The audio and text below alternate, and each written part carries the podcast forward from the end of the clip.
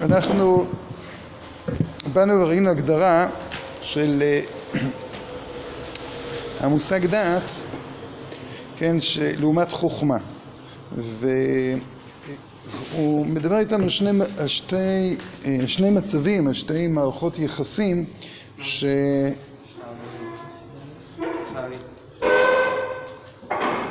יש אצלי במקום, יש אצלי במקום. בץ.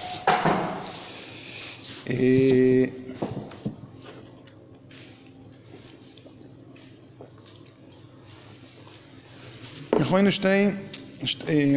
שתי מערכות יחסים שבין חוכמה לבין דעת. ראינו אחד וחצי מצב אפשר לקרוא לזה רצוי והמצב שכפי שהוא מתבטא בפועל. זאת אומרת המצב הרצוי הוא זה שהחוכמה תקדים את הדעת וגם במצב שלנו היום עדיין אפשר לראות נקודת פתיחה קלה יותר לדיון. כלומר כשאדם הוא נמצא בשטח, בשטח של, אפשר לקרוא לזה של הבהיר ורוב החיים שלנו לא בהיר, רוב החיים שלנו הם לא שחור ולא לבן אלא אפור. כשאתה נמצא בשטח שהוא מאוד מאוד מאוד בהיר וזה עוד פעם, וזה מעט מאוד מההכרעות שלנו אפשר להפעיל את החוכמה ולקוות שכשהפעלנו את החוכמה אז הפעלנו אותה במלואה. ואמרנו שחוכמה פירושו של דבר לראות את התמונה כולה, לראות את המכלול. כלומר לא רק הבחנו בין זה לבין מה שמכונה רציונליות. ואמרנו שחוכמה פירושו של דבר אותה תפיסה שמסוגלת לראות את הכל, לראות את הכל מראשית עד אחרית, לראות הכל, את הבכוח, את הבפועל.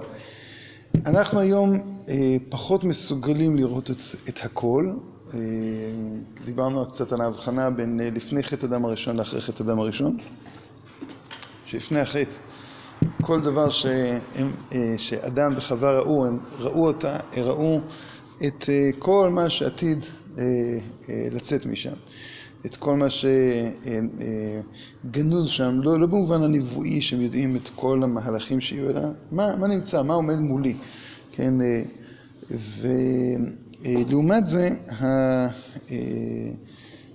נניח כמו צייר למשל, צייר כשהוא מסתכל על העולם אז הוא רואה צבעים, הוא רואה, נכון, הוא רואה כבר את התמונות, הוא מסתכל על סיטואציות אז הוא פשוט רואה מלא מלא מלא תמונות.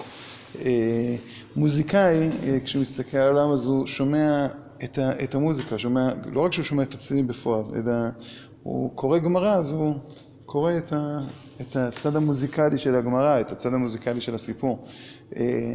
נניח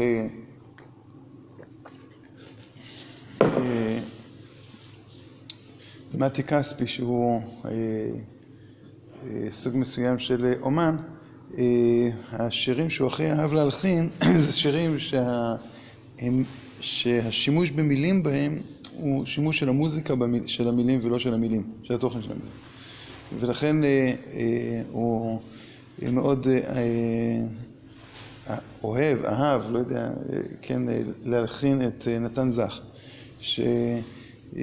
שחלק גדול מהשירים שלו הוא משתמש בצלילים של המילים ולא במשמעות. יש למשל משורר בשם אבות ישורון, לא יודע אם אתם מכירים והוא משורר שמשתמש במילים בתור ציורים ופחות בתור, לכן אתם יכולים לראות ספרי שירה שלו שהוא משקיע המון בעיצוב זאת אומרת יש לו שירים שבנויים ככה עם משולשים, עם מרובעים, עם כל מיני צורות גיאומטריות מאוד מעניינות, אתה מסתכל שמה ומילים שמשתנות, כן, לפי אורך השורה שאמורה להיות זאת אומרת המילה כבר באיזשהו מאבדת את המשמעות שלה, היא פשוט הופכת להיות ארוכה יותר, קצרה יותר, מחולקת לכמה מילים, כל מיני דברים.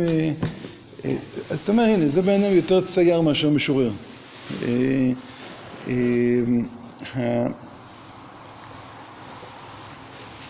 אז אותו דבר, החוכמה, החוכמה היא רואה תמונה שלמה, כן? רואה תמונה שלמה, כשהיא מסתכלת היא רואה, היא רואה את הכל.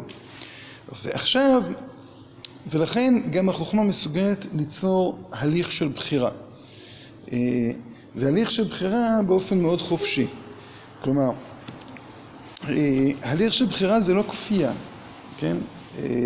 יש לנו לפעמים כפייה של השכל על הבחירה. יש לנו לפעמים כפייה של, של, של הרגש על הבחירה, יש לנו כפייה של הדמיון על הבחירה. כלומר, ואז אתה לא באמת בוחר, אתה מגיע לתוצאה, אבל אתה יודע בדיוק איך תגיע לתוצאה, זה לא שיש לך בחירה, כן? כשאתה, דוגמה הכי פשוטה, אתה רוצה לרדת לנסוע לירושלים, אתה יורד פה לטרמפיאדה, אז ברור באיזה צד של הטרמפיאדה תעמוד. כן, תעמוד ליד כרמל ולא בצד השני. אפילו שיש המון היגיון, גם אמרנו לנסוע לצד השני. כלומר, אפשרות, פחות היגיון. כן, אז זה לא שאתה באמת בחרת. יש עוד טיסה דרך אילת, נגיע בסוף של ירושלים. זה אפשרי.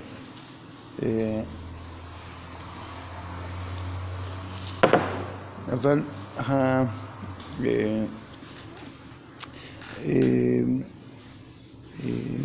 אבל זה לא הגיוני, יש לפעמים הדמיון, הדמיון, בגלל שהוא עובד מאוד מאוד מהר, הוא מייצר אצלנו תהליכים שאנחנו בכלל לא מרגישים שאנחנו בוחרים.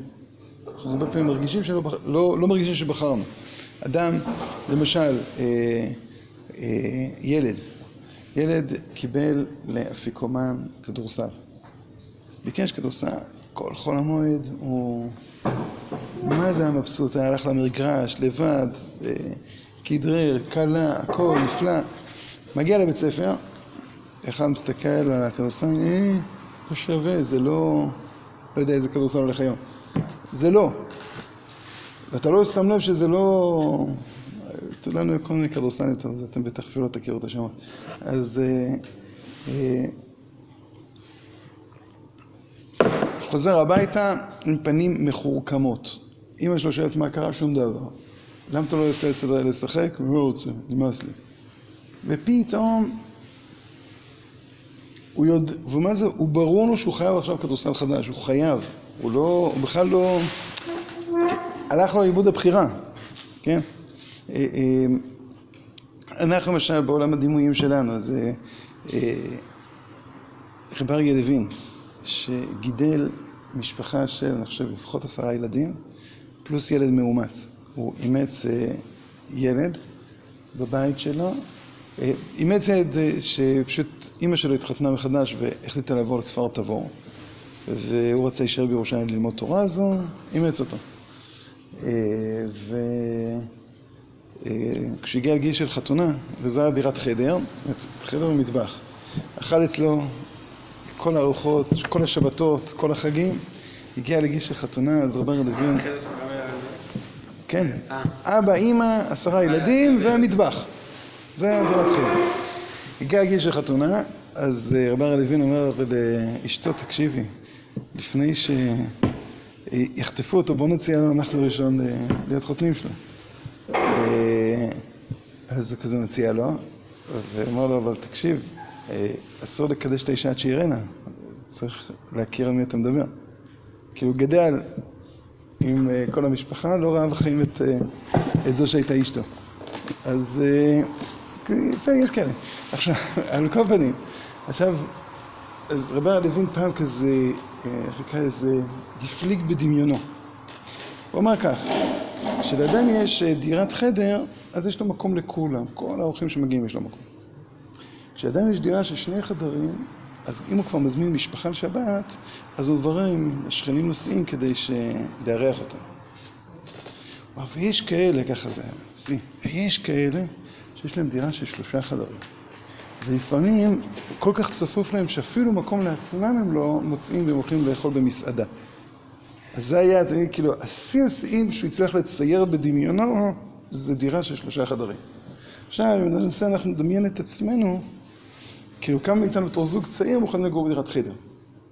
חדר זה לא קרוון, אלא זה כמו אה, חצי קרוון, כן? כמו מדרש, חדר מדרש, מכירים? אז זה, זה, זה, זה נקרא דירת חדר. אף אחד מאיתנו, עכשיו, אנחנו, ברור לנו שאנחנו מוכרחים אחרת. אנחנו לא, לא מרגישים בכלל שאנחנו בוחרים אה, משהו, כן? זאת אומרת, עולם הדימויים שלנו יצר מצב. אנחנו נוסעים, למשל, אה, כשאני הייתי ילד, התחילו להגיע מכוניות עם מזגנים לארץ.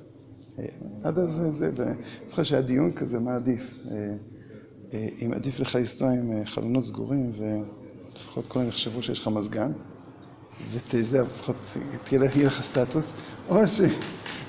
או שעדיף להיכנע לחום. עכשיו, היום אף אחד לא מדמיין, אני חושב, לדמיין לנסוע בלי מזגן ברכב, זה נראה לנו משהו שהוא must, שהוא כאילו לא הגיוני. אנחנו לא מרגישים שאנחנו בוחרים, כי הדמיון כבר ניתב אותנו לכיוון מסוים. אנחנו לא מרגישים את תהליך הבחירה.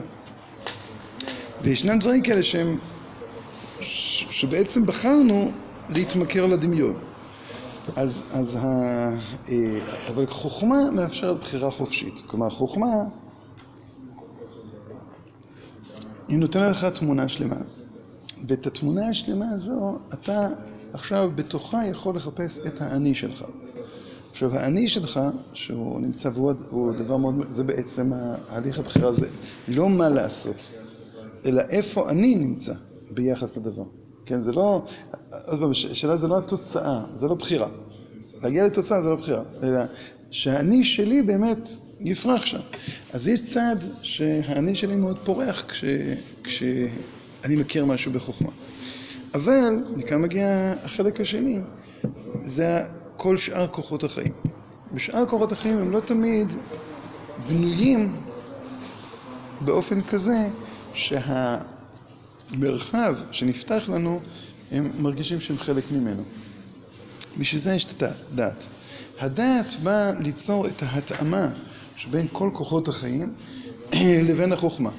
אז זה, אני אומר, זה עוד בשטח הפשוט של החיים. כשאתה נמצא בשטחים פשוטים של החיים, בשטח שבו יש בהירות של טוב מול בהירות של רע, אז יותר קל להפעיל את הדעת.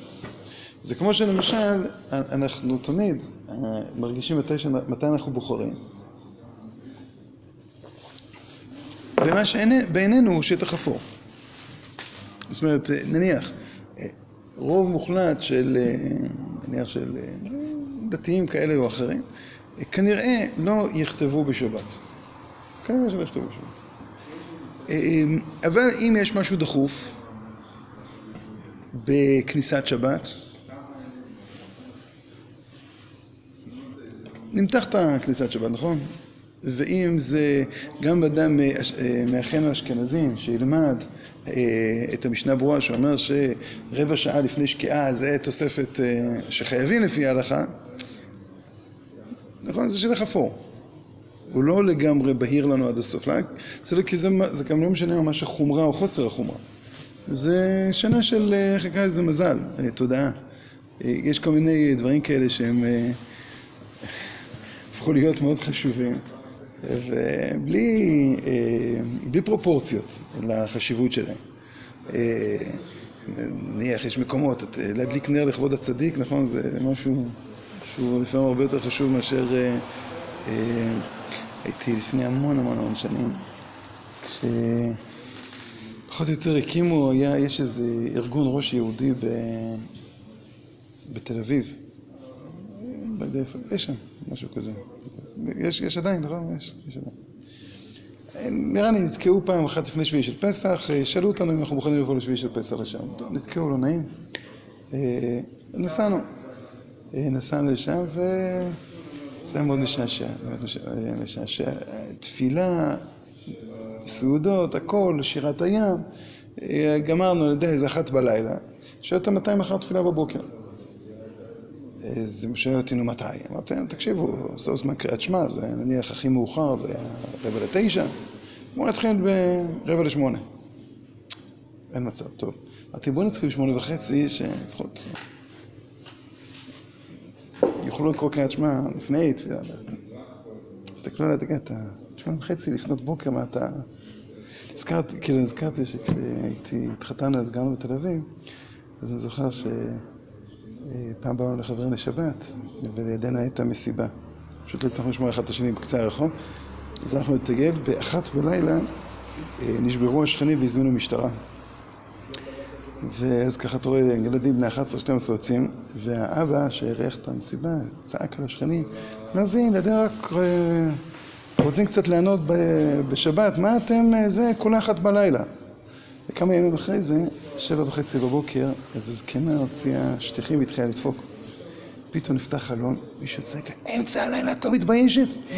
היא כזה התנצלה, סליחה, סליחה, סליחה, וחיכתה עוד שעתיים עד שהיא חזרה לדפוק את השטיחים. אז כן, אז פתאום נזכרתי שבאמת שעות אחרות. קיצור, בסוף אני לדעתי התחלנו בקרוב לעשר, תפילת שחרית. בסדר. זמן אה, תפילה לחוד וזמן תפילה, לא משנה, נו. התיישבנו ארוחת צהריים. ואז תוך כדי ארוחת צהריים פתאום מישהו מספר לחברים שלו, אני כמעט פצצתי מצחוק. יושבים שם, טוב, בנים בנות ביחד, בסדר. אה, תקשיבו, אתם גיליתי משהו. אתם יודעים מה גיליתי? שאסור לקצות ציפורניים לפי סדר, ושחייבים לעשות את זה, כן, אה, ככה. בסדר, לא משנה שהרי הקדוש אומר שלא צריך, וואי, בסדר, אם עשית אז מה קורה? והם מתחילים להילחץ, אני אומר שאני מתפוצץ לצחוק, תגידו לי, אתם, כאילו, זמן קריאת שמע, זמן תפילה, לא קיים בכלל. זה, אבל ציפורניים, מה יהיה עם הציפורניים? אז, אז, אז אני אומר לכן זה לא תמיד עובד לפי, מושג שטח אפור הוא לא קשור לחומרה ולא חומרה, זה קשור לתודעה. מה? במקרה הזה, אף אחד לא מצייר לך מה קורה אם אתה... אם אתה מנסה זמן קריאת שמע, ויש הרבה מאוד ציורים למה יקרה אם תגזור את ה... מה, איזה ציורים? בסדר, לא? לא, לא, זה סתם, פשוט, זה כאילו מאוד מקרי כזה. עכשיו, זה יותר, אני לא יודע למה, כי אני יודע שפשוט תודעת זמן אצלנו היא מאוד תפוקה, באופן כללי. אנחנו לא, מאז שאיבדנו את היחס אל הטבע, והתחלנו לעבוד עם שעון, אז אנחנו לא מספיק מבינים מה זה אומר. כאילו, המושג שעה זמנית. במאה שערים יש, בפתח תקווה, בכנסת הגדול, יש מקומות שבהם יש שעון שמש שלפי שעות זמניות. פחות או יותר מכוון לפי שעות זמניות, זה לא לגמרי, אבל... אז אתה תופס, תופס שיש איזו התקדמות עם היום. ברגע שיש חשמל, אז אתה אף פעם כאילו, המושג צדק אוהבים לא אמר לנו שום דבר. לא צדק אוהבים... גם בייניש יודע מה זה שעה זמנית, הרבה פעמים... כי הוא יודע את זה חיצונית. זה מה שאומר, זה לא, אנחנו לא, כאילו, יגידו לך, תקשיב, זה דאורייתא. אז אתה תגיד, יואו, תודה, תודה, תודה. וואו, נבהלתי. נכון, מה, כאילו, זה עניין של, זה כאילו, בסוף, בסוף, בסוף, יש לנו איזה מין ארגון פנימי של מה שנקרא שטח אפור, איפה נמצאת הבחירה שלנו, ואיפה לא נמצאת הבחירה שלנו. כלומר, אז אני אומר, דברים שהם בהירים, אז שם הדעת קל לה מאוד לעבוד, כי היא, היא עצמה כבר, נקרא לזה, מותאמת לחוכמה. הבעיה הגדולה זה כל השטחים האפורים.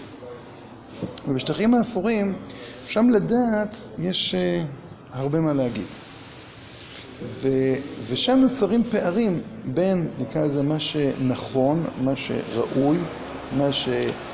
למה שקורה. עכשיו, יותר מזה, הפערים האלה הם פערים שהם בלתי נידדים, ניתנים למדידה, ובלתי ניתנים ל... לשיקול מדויק, אלא באמת החיים לא מדויקים, החיים לא מדויקים. וכשאתה עומד מול עולם של ערכים, עולם של ערכים זה עולם שהוא תמיד העולם הבעייתי.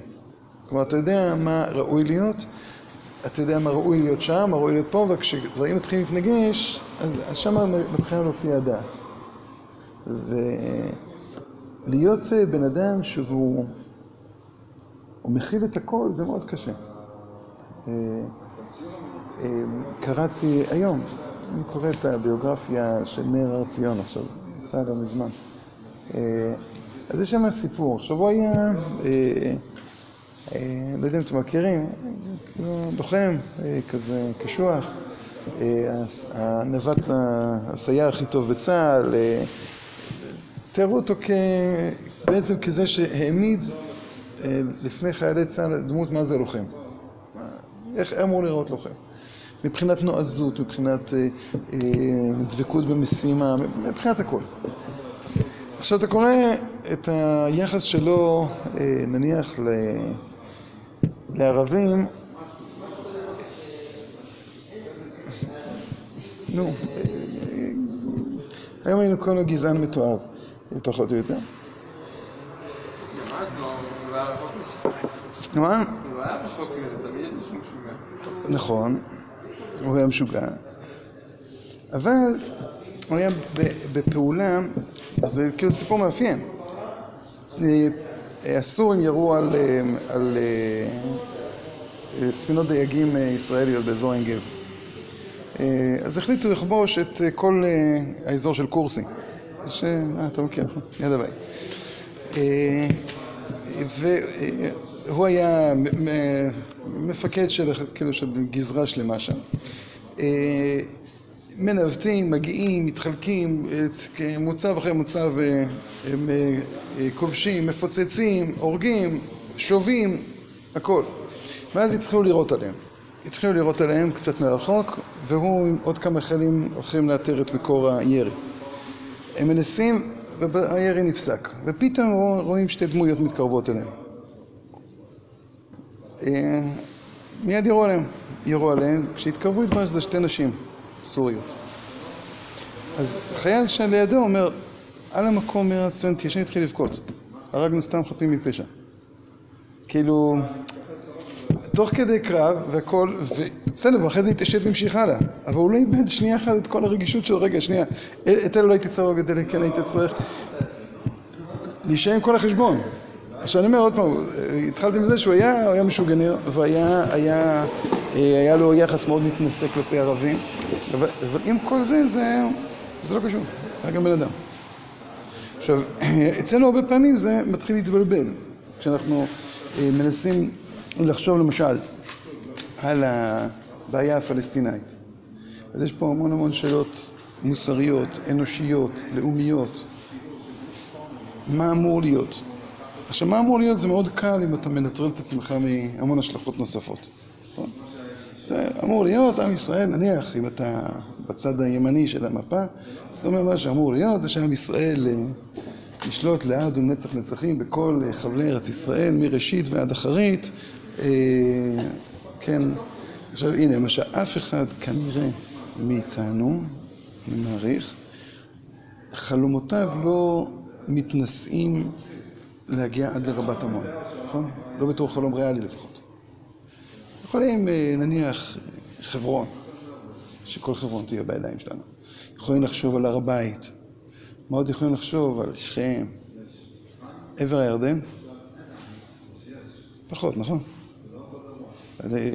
נראה לי. ליטני? נכון, זה גם חלק של ארץ ישראל. כל מה שנקרא רצועת הביטחון של פעם, שהיה בלבנון. לא, לא, לא נראה. זה מאוד, עוד פעם, זה שאלה מאוד של זה, למשל מנחם בגין, המפה של האצ"ל סומנה תמיד, אם תסתכלו על המפות של האצ"ל, סיני הייתה מחוץ לארץ ישראל. אז הם שרו שתי גדות לירדן, זו שלנו וזו גם כן, אבל סיני זה לא. בכלל, אני מורה לכינור, שהיה איש אצ"ל. ובדיוק כש... באותם שנים שלמדתי, אז היה הסכמי קמפ דיוויד. אז עכשיו הוא מאוד, הוא כזה, בקיצור, הוא החליט לטפח אותי, אז תמיד הוא שם אותי בתור שיעור אחרון, היינו מנגנים איזה חצי שעה, שלושת רבעי שעה, ואחרי זה יושבים ומדברים. זוכר היה זה. ואז הוא, אני זוכר, הוא אמר לי, אני לא מבין אותך, מה הבעיה שלך עם סיני? סיני זה ארץ ישראל, תסתכל, יש לנו מפה. הראה לי את המפה. מה? כן, הוא הראה לי את המפה של העצם, מה זה? הוא אמר, ברור שזה לא שייך. אז... אבל הנה, אבל הבעיה הפלסטינאית היא בעיה, בעיה אנושית. היא בעיה אנושית, היא בעיה אנושית כבדה, היא בעיה מוסרית כבדה. וכשאתה מתחיל להפעיל את הדעת שם, כשאתה מפעיל את החוכמה, אז לפעמים נראה לך שהפתרון הוא קל. כשאתה מתחיל להפעיל את הדעת, אתה אומר, יש פה כל כך הרבה שטחים אפורים שאני לא יודע. אני לא יודע איך מתמודדים איתם. אז ניקח דוגמה אחרת. אני אומר, דעת פירושו של דבר, הכוח, אמרנו, דעת זה המבט האנושי, עכשיו אנחנו מדברים כרגע, שהוא מופנה כלפי חוץ וכלפי פנים. כלומר, הוא מפעיל את כל האישיות של האדם. כן, גם את הרגשות, גם את, ה, את הרצונות, גם את הדמיונות, את הגוף, את הבשר, את הכל. ולכן הוא אומר, בסוף, אם, אם הדעת תעבוד נכון, כלומר, אם החוכמה תעבוד לבד, אז אדם יהיה מסוגל, אה, אה, הוא כותב בעיקר מה לא לעשות, להגדיר את גבולות הגזרה שלו. אבל האני שלו לא יהיה נוכח. כשאתה רוצה שליבי ובשרי ירננו לאל חי, שגם הלב, גם הבשר, צריכים את הדעת. כן, אה, ו... ו אה, אז, אז, אז זה קל ביחס לתפילה. זאת תפילה אתה יכול לדמיין שקשה מאוד בלי דעת. כיוון שגם אם אני יודע שצריך להתפלל, אם הלב שלי לא נמצא שם, אז אני, אני אומר את מילות התפילה, אני לא מתפלל. אם אני, אני, זאת אומרת, הדעת של האדם היא יוצרת את היכולת שלו להתפלל, להיות בפנים. כשאדם לומד גמרא, אז אם הוא לומד בלי דעת, יכול להיות, אז זה יהפוך להיות מעשה מאוד טכני. את, אה, יגידו לו, אתה לא, אתה לא נהנה? לא. מה אתה חושב? אני חושב שיש אפשרות כזו, אפשרות כזו, אפשרות כזו, אפשרות כזו. לא, לא, אבל מה אתה חושב? מעולם לא, לא עלה על דעתי שאני אמור לחשוב, אני יכול לדעת מה, איך, איך, איך, איך, איך לא, לא כל אחד, אתם שיעור א', אבל עוד אה, שלושה שבועות בערך אתם תדעו פחות או יותר אה, להתחיל סוגיה ולשאול אם זה דין בחפצה, בגברא, אם זה סימן, סיבה, יש כאילו שאלות כאלה שדי מהר אה, אפשר להתמקם, אבל ישאלו אותך, אבל מה אתה חושב, מה נראה לך? נראה לך זה כבר דעת, זה לא, זה לא, זה. עכשיו, וכשזה פונה, אני אומר עוד פעם, לשטחים האפורים, והדוגמה שהוא מביא זה אכילה.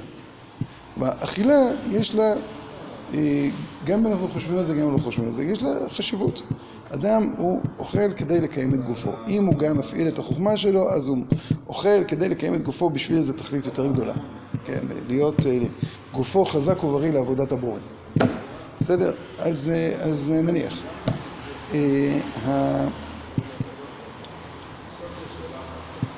עכשיו יש לנו בעיה. לא בעיה, קצת.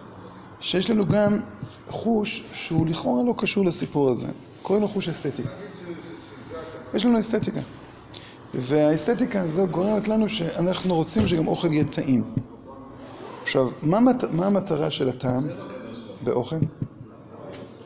אין לזה טעם. יש לזה הרבה טעם, כן, אבל אין לזה שום טעם באוכל. למה? כי מה זה גורם לנו? זה גורם לנו שא', אנחנו בוחרים אה, מאכלים לא על פי חשיבותם, ובדרך זה טובם והגיוניותם. אנחנו, ובדרך כלל ככל שדבר יותר טעים, אז גם אנחנו נאכל בלי גבול. הגבול יהיה הרבה יותר, הרבה מעבר למה שאמור להיות מבחינה בריאותית. מה טוב בטעם? טוב בטעם שאני באמת מזדהה עם מה שאני עושה. שהאכילה היא לא משהו חיצוני לי. כן? אז תארו לעצמכם שהיה לנו איזה, איזה מין אה, מאכלים של נחש כזה, כן? הכל אתה טוען עופר, אותו דבר. כן, אתה אוכל כל הזמן, הכל אותו דבר. כן, כן, אני רוצה להגיד, קורונה, איבדת את תחושתה. אז אה, חולי קורונה מדווחים על ירידה מאוד גדולה בכמות האכילה שלהם. אתה, כן, אז, אז מודיעים לך, אתה צריך לאכול כך וכך גרמים ליום, אתה צריך לשתות כך וכך, זהו. אתה מבוצע. אתה מסמן וי בסוף היום, יכול להיות שהביאו לך קפה בוץ, יכול להיות שהביאו לך תה מר, יכול להיות שהביאו לך עם סוכר, בלי סוכר, אה, אתה לא יודע. איבדת את, הח... את החוויה של האכילה. איבדת חוויה. הרווחת. כי לכאורה אתה עכשיו מאוד מתוחלט, כן, מאוד uh, תכליתי. אבל איבדת משהו, איבדת את, את האני שלך. ביחס לדבר הזה. וכאן בדיוק אנחנו נמצאים במצב שלפני החטא ואחרי החטא. לפני החטא, היכולת של האדם לדעת, כן, זה היה, אם הוא היה מפעיל נכון את הדעת בעקבות החוכמה, אז, הדע, אז החוכמה הייתה מגדירה לו את ה... נקרא לזה, את את הנכון, והדעת הייתה מעלה את כל החיים לרמה הזו. החוויה הכי קרובה לזה זה אכילת המן. כן? ועם ישראל אומרים, קצנו בלחם הקלוקל. עכשיו זה מאוד פלא, כל טעם שאתה רוצה, אתה טועה, הכל, רזן תארים, נכון? אבל היה חסר להם משהו במגע הזה של להאמין שהם זכרו את זה שלפני החטא. עכשיו, מה קורה עכשיו כשאתה אוכל? כשאתה אוכל, אז יש לנו, אפשר לקרוא לזה חסד השם. יש לנו פעולת עיכול. פעולת העיכול יוצרת הבחנה בין התמצית, בין מה שאתה חייב, לבין מה שאתה לא צריך. עכשיו, כולנו, אה, מחוץ לאוכלי המן, מתברר לנו שכולנו חיים באופן לא מדויק. הצדיק הכי גדול בעולם, כן? יברך אה, אה, אשר יצא. כן? במדבר הם לא ברכו את זה, כנראה. כי זה הלחם שנבלע באיברים, לא הלכו לשירותים בכלל. אה, אבל... אה, אכלו סלב, האמת. אבל... אה, אבל... כלומר, גם האדם שהוא רוצה לדייק את החיים שלו בצורה, בצורה הכי הכי עליונה, אחרי חטא עץ הדעת אתה כבר לא יכול לדייק. אתה לא מצליח לדייק. וזה מה שאמרנו, השטח האפור. השטח האפור הזה, אז כשהוא מגיע לפעולה הגופנית, הקדוש ברוך הוא יצר מצב שבו יש פער בין ה... מה שאתה צריך למה שאתה יכול או רוצה, והפער הזה הוא מתבטא בריח רע. כן, הריח הרע, השד הזה שנהנה מהטינוף של בית הכיסא, מה שהוא התחיל איתו. הריח הרע זה בא ואומר, הנה, פה נמצא חוסר הדיוק שבין החוכמה לבין הדעת. ולכן כשאתה לומד תורה, דווקא בגלל שכשאתה לומד תורה אתה כן צריך להפעיל את הדעת. כשאתה מתפעל אתה כן צריך להפעיל את הדעת. אז במקום, במקום שיש בו ריח רע, אם אתה בא ואומר זה לא מעניין אותי, זה אומר שאתה בא ואומר, בעצם כשאני מתפלל, כשאני לומד, אני מפעיל רק את החוכמה בלי הדעת. בגלל שאתה צריך להפעיל את הדעת, והריח הזה הוא יוצר אצלך, כן, מצב שבו, של דחייה. אחת הבעיות למשל עם גז בישול, זה שאין לו ריח. ולכן מוסיפים לו ריח רע כדי שאדם יכיר בסכנה, כן? עכשיו תראו לעצמכם שבטעות במקום אה, אה, לשים שם ריח רע, היו שמים ריח טוב. ריח נעים. כן, זה מטעה אותנו לגמרי, נכון? אה, היינו רואים ילדים שמתמכרים ל... זה כמו הילדים שמתמכרים ל... האוויר של המזגנים. אה, אז אה, כן, אתה... אתה אנשים היו מתים. עכשיו זה לא היה עוזר כלום, היו אומרים לך, תקשיב, ברגע שאתה מריח ריח מצוין זה סימן של סכנה. זה לא עובד. ורוב הבעיה שלנו, הבחירות שלנו, זה בדיוק הפער הזה. ילד יודע שסבל זה רע ועונג זה טוב, אבל הוא לא יודע להעריך מה המשמעות של העונג שהוא מתענג כרגע ומה המשמעות של הסבל שהוא סובל כרגע. הוא לא מסוגל לסבול. לא, ו- ולכן כל תרופה שאנחנו ניתן לו, כמה שלא נסביר לו מיליון וחצי פעמים שבזכות התרופה הזו יהיה בריא. אם היא מרה, הוא לא מוכן לקחת, תמיד צריכים לרפד לו את זה בשוקולד, בפה, בשם, נכון? למה? עכשיו, כשהוא אוכל את זה, כן, אז באיזה שלב גם יהיה, ישמח להיות חולה, כי הוא יקבל שוקולד. ואתה לא, לא מצליח להסביר לו את הסיבתיות, אתה לא מצליח להסביר, רגע, תרים את העיניים, תסתכל על שלושה ימים. הוא לא יכול, הוא לא מסוגל. הדעת שלו מאוד מאוד קטנה, הדעת שלו זה ממש רק כאן ועכשיו. הדעת שלנו שהיא יותר מפותחת, עדיין יש לה את ההטיות האלה. והמקום שבו אנחנו חווים, הוא אומר, את, המק... את הדבר הזה בצורה הכי הכי חדה, זה בפעולת האכילה. אז כאן אנחנו רואים, הנה, איפה, נמצאת הדעת, ואנחנו יכולים עוד פעם לחזור למושג קטנות הדעת. קטנות הדעת פירושו של דבר העמדת האני, כן, במרכז, אבל האני שהוא מנותק מכל המרחב ש, ש, ש, שסביבנו. אז ממילא מה שנקלט דרך החושים הוא הרבה יותר נוכח מאשר משהו שהוא נקלט דרך החוכמה. מה שנקלט, כן, בהווה הוא הרבה יותר נוכח מאשר מה שנקלט מעתיד, ביחס לעתיד. אז, אז עכשיו, כשאתה מדבר על עולם של חול, עוד פעם, כשהשם ועולם של קודש, הנתקה מן, חול, מן החול אל הקודש, אז היא הנתקה מישות לאפסיות. הקודש הוא מצייר איזשהו מרחב כל כך גדול, שאתה לא מצליח למצוא איפה, ה... איפה האני שלך נמצא, איפה ההווה נמצא, איפה ה... ה... ה... כן, הקטנות נמצאת, איפה הפרטיות נמצאת. מצוין לנו הרבה פעמים שקודש פירושו דבר, נכון, כמו ש... טוב, איך מצוין לנו טוב? מה שאמור, מה שאנחנו אומרים לעשות, מה שאנחנו אומרים לבצע. מה שאנחנו אומרים להגיע לתוצאה, עוד פעם, נטולת, נטולת אני, נטולת אישיות. כלומר, כשאנחנו חושבים על, על צדיק, אז נכון שאומרים לנו פום צער האגרא. אבל מה זה פום צער האגרא? זה פרס תנחומים. בסוף, בסוף, בפנים, בפנים, אנחנו, כשאנחנו מתארים צדיקים, זה כמו שרב נחמן אומר, שאחת הבעיות שמספרים סיפורי צדיקים זה מדברים על ההצלחות ולא מדברים על הכישלונות. זאת אומרת, עליי אפשר לספר סיפורי צדיקים כי לי היו גם כישלונות בחיים, קשיים. לא יודע, כישלונות, קשיים. אתה קורא את הסיפורים עליו, אתה אומר, נו, נו, בסדר. כאילו, נכון, הוא לא היה עילוי, הוא לא הבין הרבה, אבל בגיל ארבע, חמש, זה היה מאוד חשוב לו, היה מוכן לוותר על ארוחת צהריים שלו בשביל, בשביל להבין. בסדר, אז הוא לא היה גאון, אבל היה לו גאון, הוא היה גאון ברצון. יש, יש, יש סיפורים, אבל גדולים שמנחמים אותם. ש...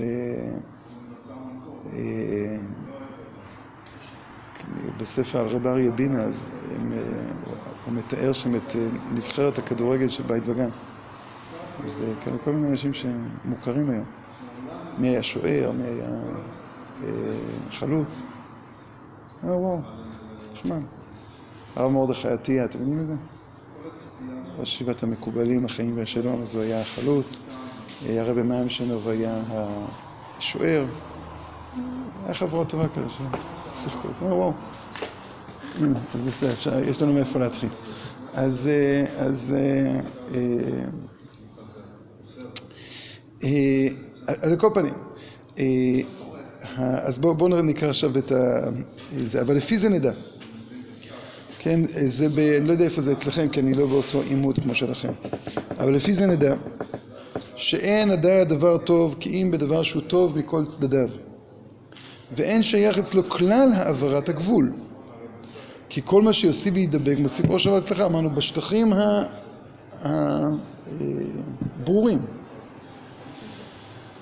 ולא בעד מרום עוזה כלל, אבל בדבר שיש בו גם עניין רע מאיזה צד, אף על פי שהחוכמה טובה בו, שהרי כל פנים יש בו דבר טוב, וידע להמשיך עניין הטוב.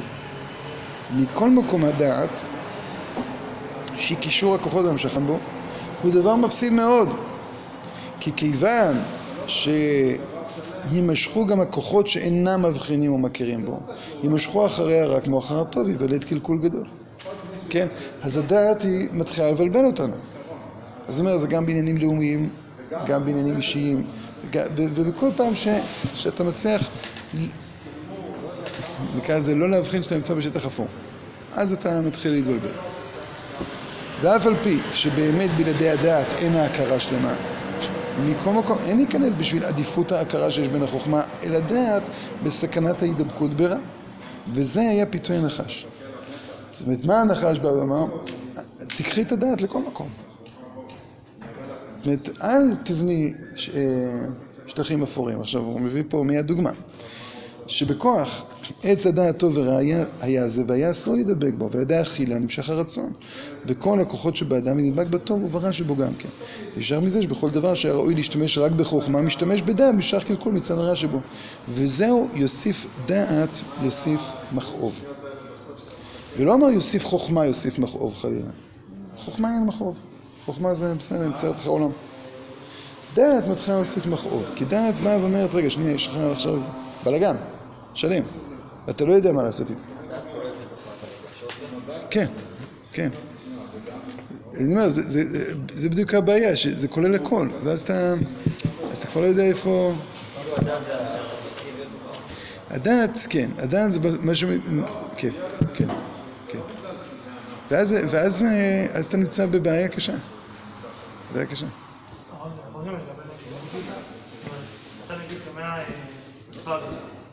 את? כן. אתה יכול לנתח נגיד את המוזיקה של אבל לא לא להגיד את הדעת שלך לסרט, כי יש בו גם רע? אי אפשר לשמוע מוזיקה בלי דעת. אז ברגע שאתה שומע, אז הפעלת את הדעת שלך. אז גם אם אתה רוצה, גם אם אתה לא רוצה, אתה מושפע. זה לא... אתה חלק מהדבר, אתה לא... וכל דבר שהוא כאילו... אני, אתה לא יכול... אתה לא יכול להשאיר החוכמה שלי, זה. ותקרא סיפור, זה מושפע. ברור. ברור שזה הוא... לא רק דבר רוחני, כל דבר. אין דבר, אין דבר, אין דבר שלא. הוא אמר, יש לך לפעמים גבולות גזרה שבהם הדעת יודעת ש... ש... כשאתה מפעיל את הדעת, אתה יודע שהיא עובדת בשטח, נקרא לזה שטח בטוח. אה, זה מעט מאוד. אומרת, אה, אה, אה, לכן אמרתי, לכן התחלתי לקרוא, שהגבולות הגזרה שלנו, מה... שבהם כאילו אין לנו בחירה. יש לנו תמיד בחירה, אבל כאילו אין לנו בחירה. כלומר, יש לנו בהירות מאוד מאוד של שחור או לבן, שם הדעת מאוד קל לה ל- להופיע. זאת אומרת, אדם למשל, ניקח דוגמה קיצונית, אדם למשל שיבוא ויגיד, טוב, ביום כיפור, את השייכות שלי ליום כיפור, את השייכות שלי, אני מפעיל עם כל הכוחות שלי, זה- קל. אפילו עונג שבת, כבר יותר מסובך. כן, אה, יש כוחות שאתה מפעיל אותם בשבת, שיכול להיות שבשבת הם יהיו נהדרים, אבל אתה מתרגל אה, אחרי זה. מה, נניח שינה בשבת תענוג, זה נכון, זה נפלא. אז כשאתה נמצא בשבת זה קודש קודשים השינה. אבל אה, אחרי זה אתה נשארת עם האנרגיות של השינה ובלי הקדושה של, שבת. אה, אכלת. אנחנו תמיד אומרים, נכון, שהנשמה יתרה הולכת והצ'ונט נשאר. אז ב- נכון, שאכלת את הצ'ונט זה הקודש קודשים. אז אה, לכן זה יותר מסובך, לחיים. אה, אז, אז אה, החוכמה תחייג בעליה, רק כי במקום הדרוש חוכמה יוסיף דעת, יוסיף מחוב. אף על פי שהוא מוסיף בהכרה שזה הדבר, כל המוסיף גורע. וכדאמרו חכמים בעץ הדעת גוף היוצא שנשאר המכשול לכל המוסיף גורע. אז עכשיו שם, הגמרא סנהדרין אומרת ככה, ונלך לפי הפירוש פחות או יותר של אור החיים הקדוש, הוא... הקדוש ברוך הוא ציווה אה, לא לאכול מעץ הדעת. בפרי עץ הגן אה, אסור לאכול, נכון? חווה, כשהיא מתרגמת לנחש מה היא אומרת? מפרי עץ הגן אכול נאכל, ומפרי העץ אשר בתוך הגן אמר אלוקים לא תאכלו ממנו. אז קודם כל כבר אלוקים מופיע בתור הצנזור, לא בתור ה... אבל גם אלוקים זה זה שאמר לך לאכול מעץ הגן, נכון? כלומר, וזה בדיוק החוכמה בלי הדעת. אמרנו, החוכמה בלי הדעת זה אומר, הנה, אלוקים מופיע רק בגבולות הגזרה מה לא לעשות, לא איפה אתה כן נמצא. אז כשאני אוכל, זה אני אוכל. כשאני לא אוכל, אה, שם נמצא אלוקים. טוב, אז כבר, כבר התחלנו על זה. והיא מוסיפה גם שאסור לגעת. אור החיים הקדוש אומר, ואז כתוב בחז"ל רואים שהוא דחף הנחש אותה והיא נגעה בעץ הדעת, וראתה שלא מתה. ואמרנו, את רואה?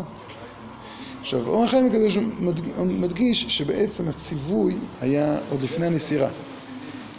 הציווי לאכול מעץ הדעת, לא לאכול מעץ הדעת, סליחה. זאת אומרת שמי צווה שם? רק אדם ולא חווה. עכשיו, הוא מסר לה את הציווי כבר עם הסייג, ולא יצר את ההבחנה בין הסייג לבין, ה, אה, לבין הציווי. עכשיו, כשהוא, אה, אז היא כבר חשבה שהכל זה בבת אחת, ולכן מכאן הגיעה הטעות. עכשיו, מה, מה, מה משמעותו של סייג? למה צריך בכלל לעשות סייג? כן, אז, אז אה, וואי, אבל... מה? כן. הקדוש ברוך הוא אמר לא לאכול. אדם אמר, בוא נ... כן, נ- עשו סייג לתורה. עכשיו, למה עושים סייגים? אז, אז מה, מה שכתוב פה, שסייגים הם בעיקר עסוקים בדעת ופחות בחוכמה. החוכמה לא צריכה סייגים. החכם מכל אדם חשב שהוא לא צריך סייגים. ולכן הוא אמר, אני ארבה ולא אוסיף, אה, ולא לא, לא אסור לבבי. כן, כתוב, אה, כי הוא חשב שזה סייגים. אה, הסייגים, אז יש לנו שני הסברים לסייגים. יש הסבר אחד מקובל לסייגים, זה שסייג זה, אמרתי לכם סיבה וסימן, כן, אז סייג הוא סיבה, כלומר, אתה עלול להגיע למקום לא טוב, אז לכן תיקח טווח. אה, לפני המון שנים הייתי בשיעור רענון נהיגה, והיה מרצה נהדר, אני זוכר הרבה דברים. אז הוא אמר ש... אה, אה, אחרי פחית בירה זה יותר מסוכן מאשר לנהוג אחרי כמה פחיות. כי אחרי פחית אתה לא יודע שאיבדת את, המצפן של הסכנה, אתה חושב שאתה בסדר, אתה לא יודע. זאת אומרת שהוא ראה פעם סרט שעשו מבחן. אה, פועלי בניין, בונים בניין, ועומד שם מישהו, אה, והקבלן אה, קורא למישהו. אז רואים אותו שם, עומד שם קומה שלישית, תופס טווח, עומד מאוד בזהירות, מדברים, בסדר. הפסקת עשר, מגיע מישהו, זה המס... כאילו לא ידעו את זה, אבל אומר, נולדה לי בת, או נולדה לי אחיינית, בואו נפתח שולחן. זה נתן לי בירות. אותו פועל עצמו, קראו לו, לאותו מקום בדיוק, ופתאום הוא עומד במרחק של עשרה סנטימטרים מה... מהנפילה. זאת הוא איבד את, ה... את, ה... את הזהירות שלו. אז הרבה פעמים אנחנו חושבים שסייגים פירושו של דבר ליצור טווח, טווח ביטחון, מרחק ביטחון. יש בזה הרבה היגיון, אבל זה הסבר שהוא הרבה פעמים מעצבן אותנו. הוא מעצבן אותנו כי זה כאילו בא ואומר, לא מאמינים בנו. אנחנו קטנים. אה, זה כמו ששמעתי פעם רע אחת שאמר שהוא, מישהו שאל אותו, אה, למה מותר לשמוע מוזיקה היום? פשטות, כשאתה קורא שולחן ערוך, אסור לשמוע מוזיקה. אה, אז אותו רב ככה שאל את ה... כן, כן, כן, כן, לא בטוח שזה בגלל חורבן, אבל כן, זאת מחלוקת ראשונים, אבל כן. מאז חורבן המקדש גזרו שאסור לשמוע מוזיקה. פשט שולחן ערוך שאסור לשמוע מוזיקה. פשט משנה ברורה שאסור לשמוע מוזיקה. פשט כל הפוסקים שאסור לשמוע מוזיקה. וזה פלא. איך אומרים לזה? חלקים גדולים מאיתנו שומעים ומנגנים, נכון? אז שאל אותו, את אותו נער, מה אמרו לך? אז הוא אמר, אמרו לי שאנחנו דור חלש, והיות ואנחנו חלושים, אז אין מה לעשות, מקילים. ואותו רב אמר, שנכון, זה, זה התירוץ הכי פשוט. זה, זה, זה נכון, כשאתה בודק בפוסקים, זה התירוץ הכי פשוט למה מותר. קשה מאוד למצוא תירוצים יותר טובים. ו... אבל הוא אומר, אחרי זה ישבתי, חשבתי, מה הפריע לבחור הזה בתירוץ הזה? למה הוא בא לשאול אותי? קיבלת תירוץ. שאלת למה מותר לשמוע מוזיקה. אמרו לך, כן, אנחנו חלשלושים. בסדר. אין, אף אדם לא מוכן להרגיש שהוא חלשלוש. אתה לא צריך עכשיו, כל פעם אנחנו מתחילים לנגן, אנחנו מרגישים, אנחנו חלשלושים. לא כיף, נכון? אז אני כאילו אה, חולה, אה, חולה עצבים, אני עצבני, החיים שלנו מתוחים, אז אה, חלק מה שכזה משחרר אותנו זה לשמוע מוזיקה, לנגן, אז בסדר, מה לעשות. עוד פעם, אני לא יודע אם יש תירוץ יותר טוב, אבל, אבל, אז אתה יודע, כשאומרים לך שכל הסייגים זה בגלל שחז"ל באו והתייחסו אלינו בחשדנות, זה מעצבן אותנו. הרב קוק מסביר את המושג הזה, את הסייגים אחרת. הוא אומר שהסייגים זה סימן ולא סיבה.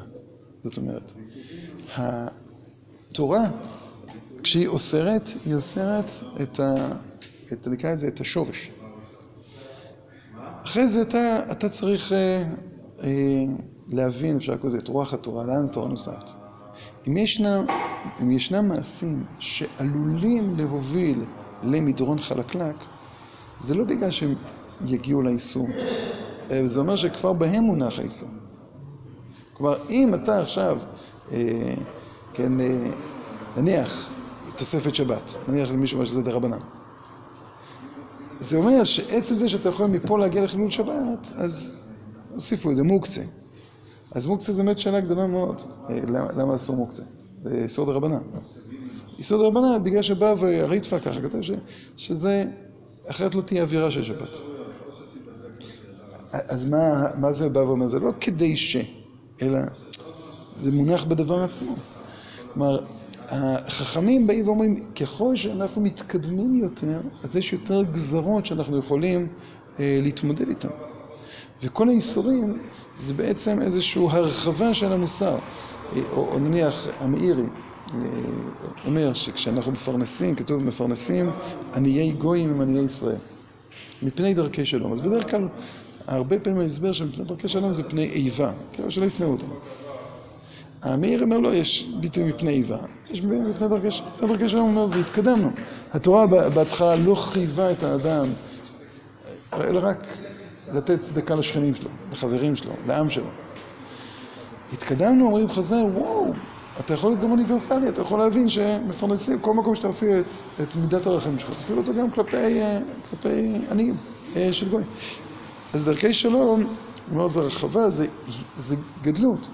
אותו דבר אומר הרב קוק לגבי הסייגים. עכשיו, אז מה זה אה, כל המוסיף גורע?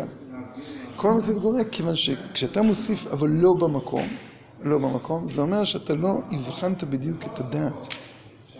כלומר, הסייגים זה המקום שבו הדעת מתרחשת. החוכמה מתרחשת בשורש, ביסוד. הסייגים הם כבר איך עכשיו אתה מצליח את הטוב הזה להגיע גם לכל מיני שטחים שהם מעורבבים נראה וטוב. לעשות שם איזה, איזה הפרדה, הפרדת כוחות. להגיד, כאן נמצא הטוב, כאן נמצא הרע. כשאתה עושה את הסייגים לא נכון, אתה מקדים את השעה, אתה מטשטש את הגבולות, אתה... אז יוסיף, כן, יוסיף דעת יוסיף מחוב, אז כל המוסיף גורע. אז זה רק תסתכלו במוסר אביך, אם לא אכפת לכם, רק שנקרא ש... גם שלא הבאנו לחינם וגם שלא תאמינו לי, אבל נראה שזה כתוב.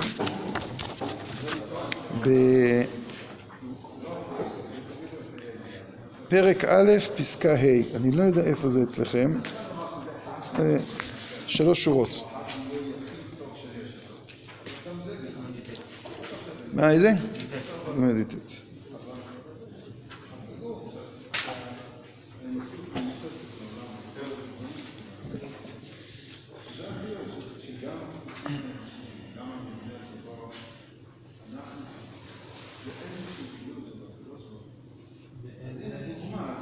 פרק א', מוסר אביך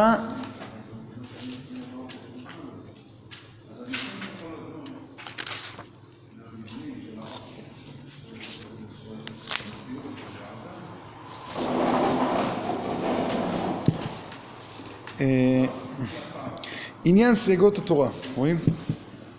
אינו מצד עצם ההבאה לרע, רק שכמו שהעבירה רעה בעניינה, כמו כן כל העניינים מקושרים בה, שמקושרים בה.